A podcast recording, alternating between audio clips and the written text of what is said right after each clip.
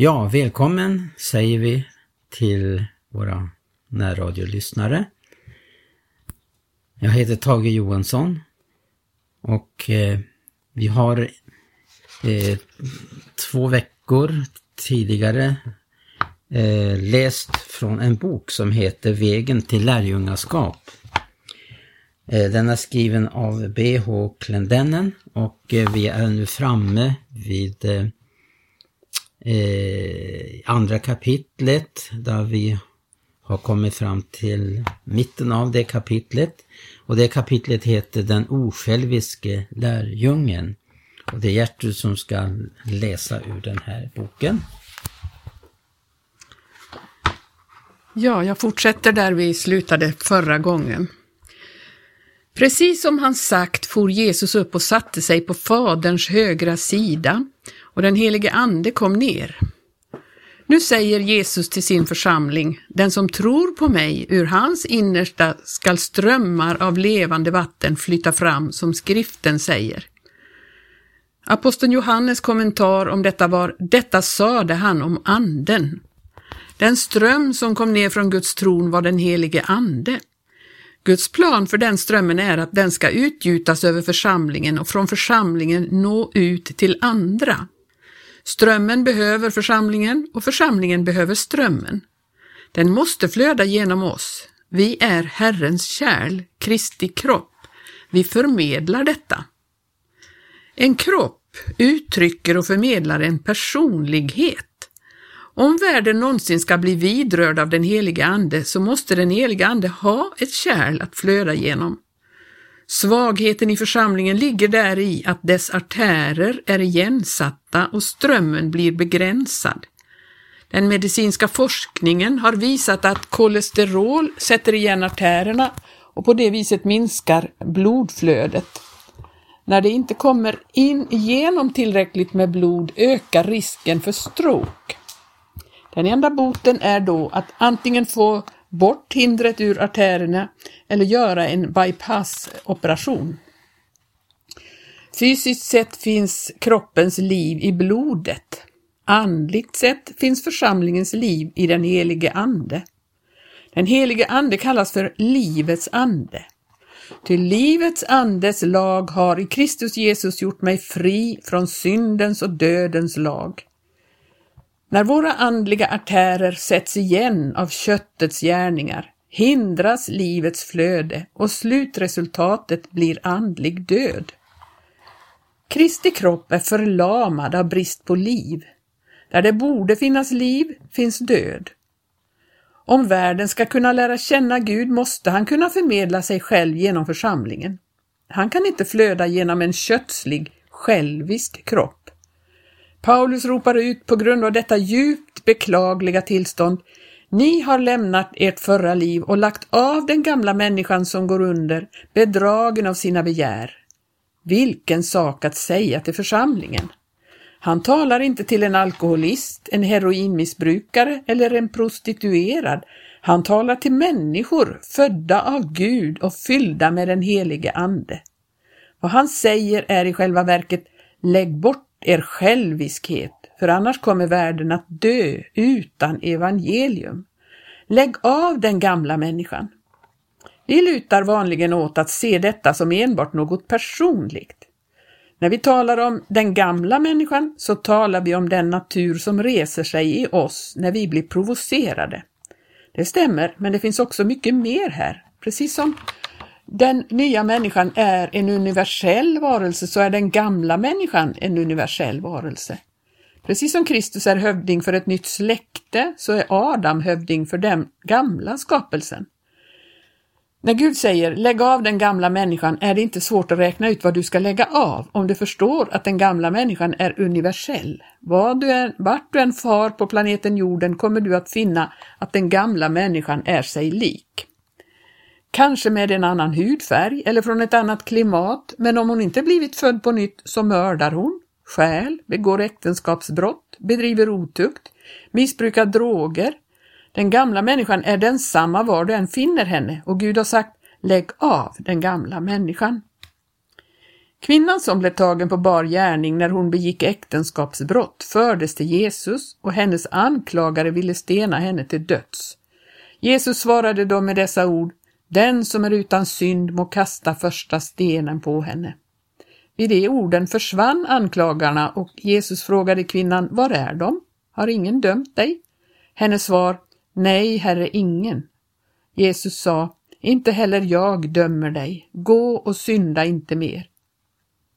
Jesus talar till henne som till ett Guds barn, för hon kallar honom nu för Herre. Hon har bytt sida. Så han säger till henne, inte heller jag dömer dig. Varför dömer han henne inte? Så länge hon var en syndare var hon dömd. Syndare begår äktenskapsbrott, men inte kristna. Lägg av den gamla människan, men lyssna till nästa vers.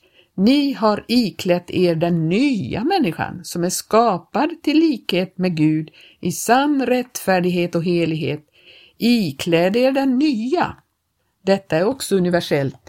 Var du än hittar pånyttfödda troende är de likadana. Det finns inget mer underbart än Guds familj.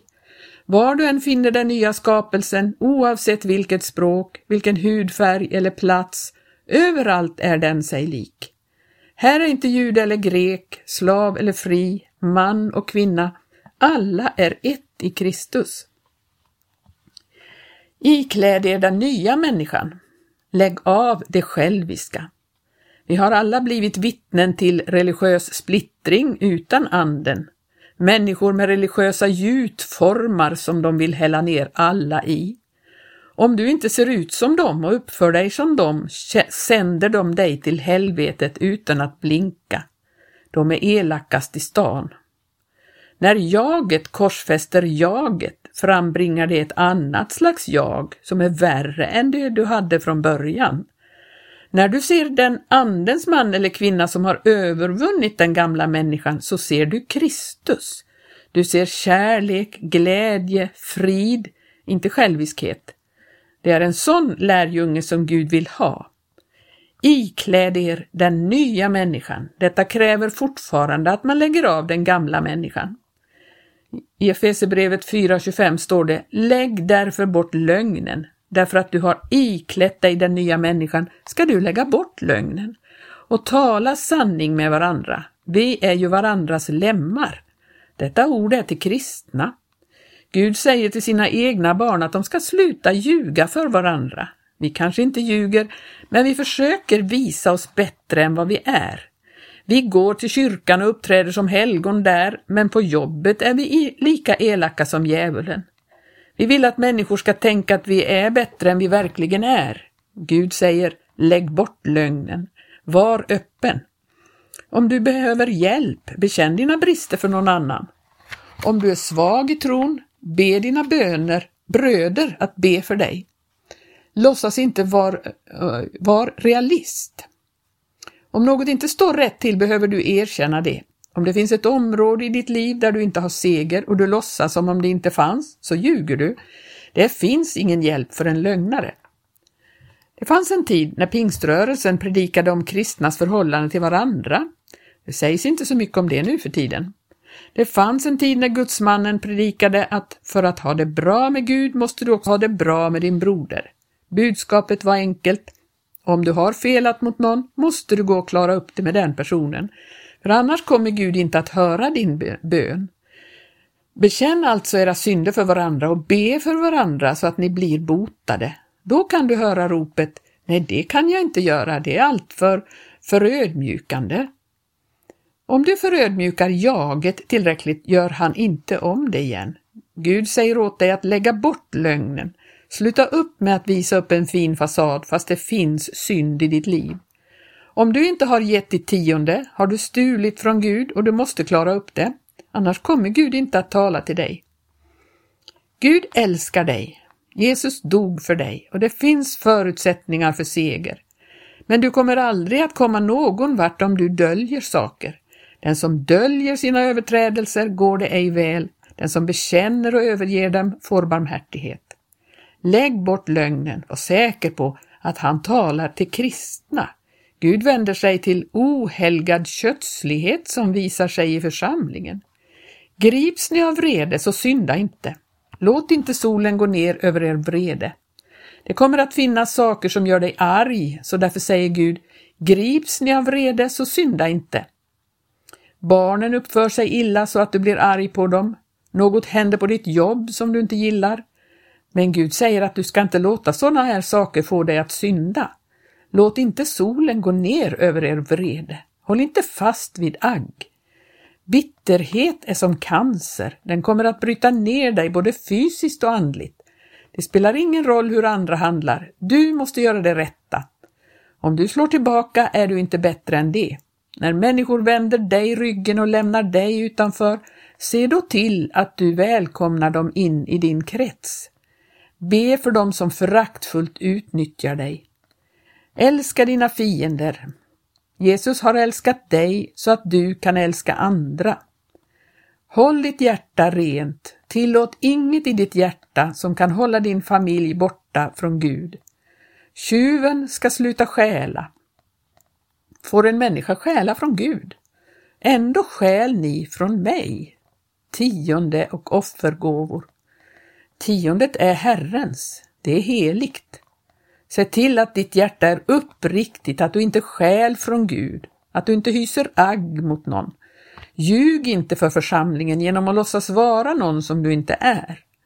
Låt inget oanständigt tal komma över läppar, bar, tala bara sådant som bygger upp. Jesus sa, om någon vill vara min lärjunge skall han först förneka sig själv, en riktig lärjunge är en osjälvisk person, han hy hyser inget hat. När Jesus blev smädad så smädade han inte igen. Amy Semple McPherson var en av tidernas största kvinnliga predikanter.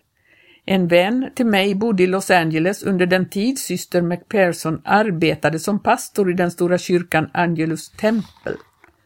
Min vän var mjölkbud och varje morgon på sin runda passerade han kyrkan ungefär klockan fyra.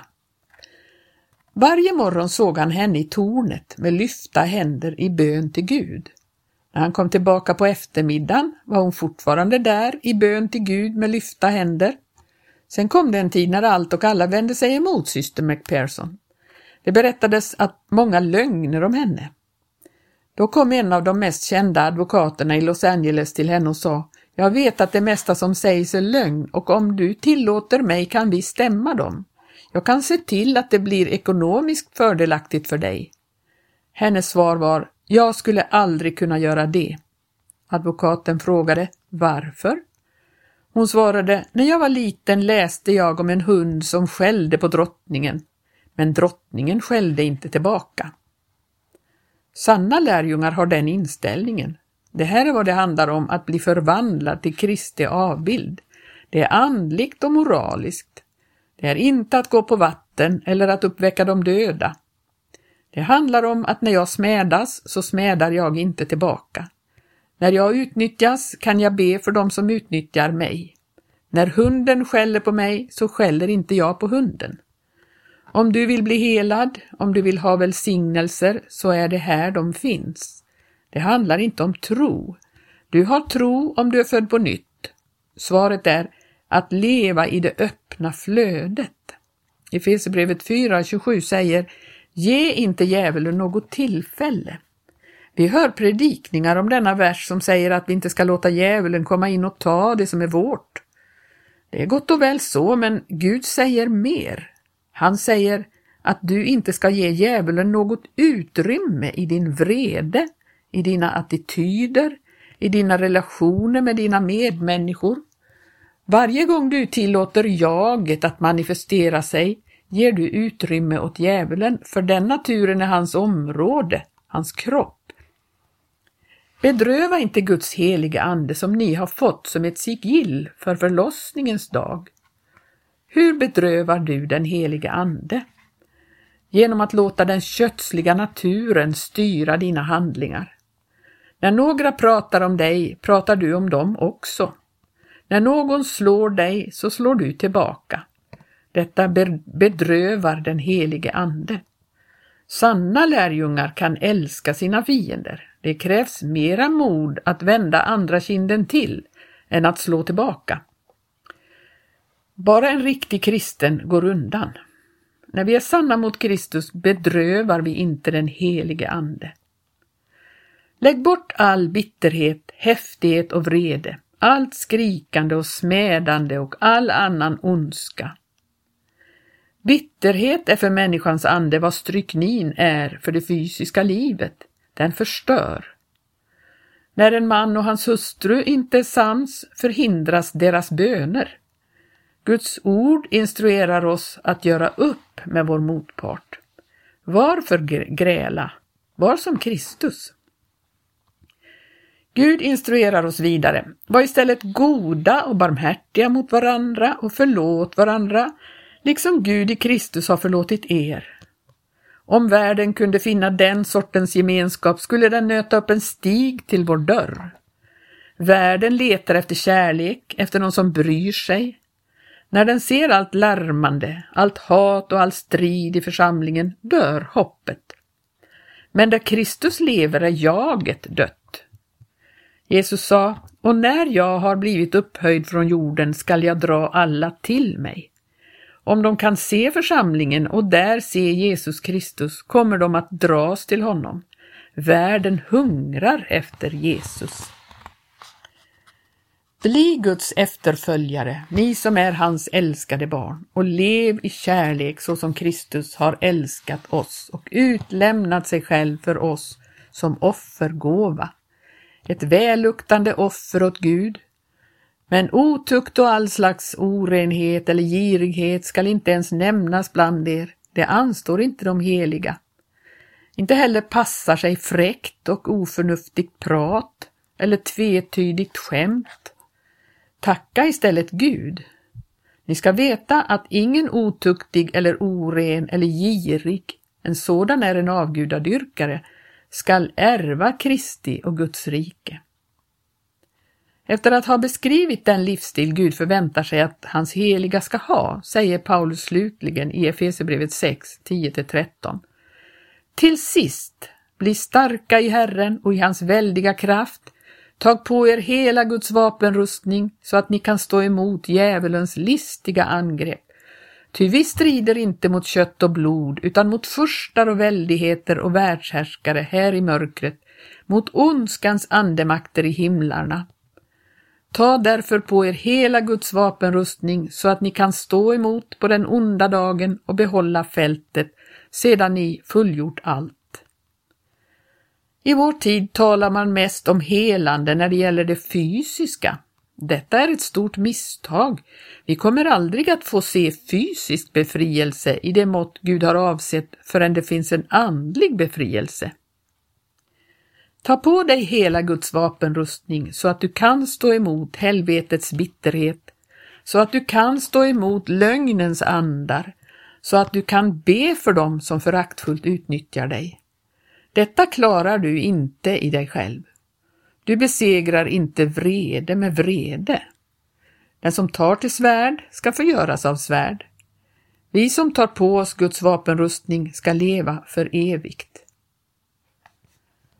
Vi har önskat att allt detta ska vara till befrielse för andra människor, men Gud vill befria oss.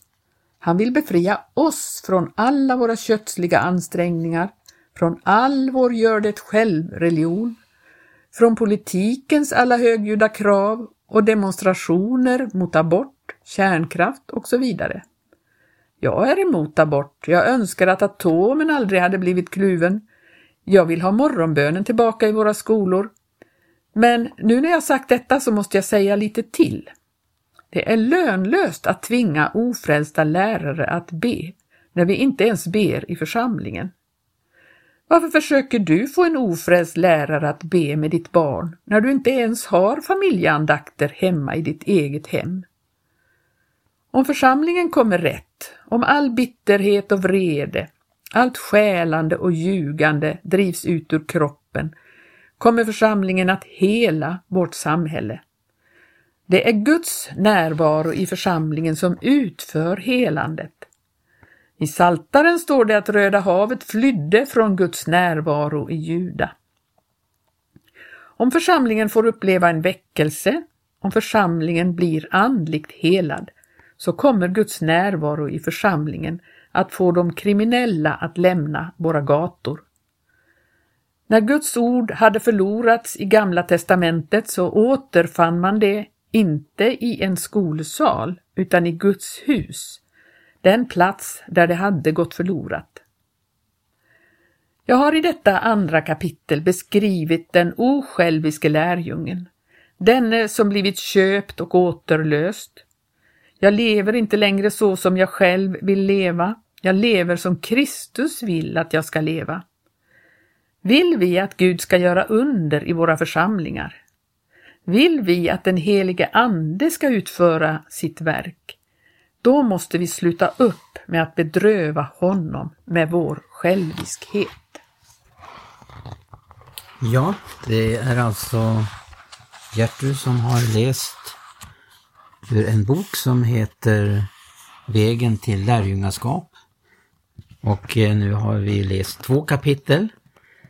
Vi kommer att läsa i fortsättningsvis ur den här boken och då ska vi börja i tredje kapitlet. Den pålitlige lärjungen heter det kapitlet och det får vi lyssna till då nästa fredag. Till dess önskar vi dig Guds välsignelse och på återhörande.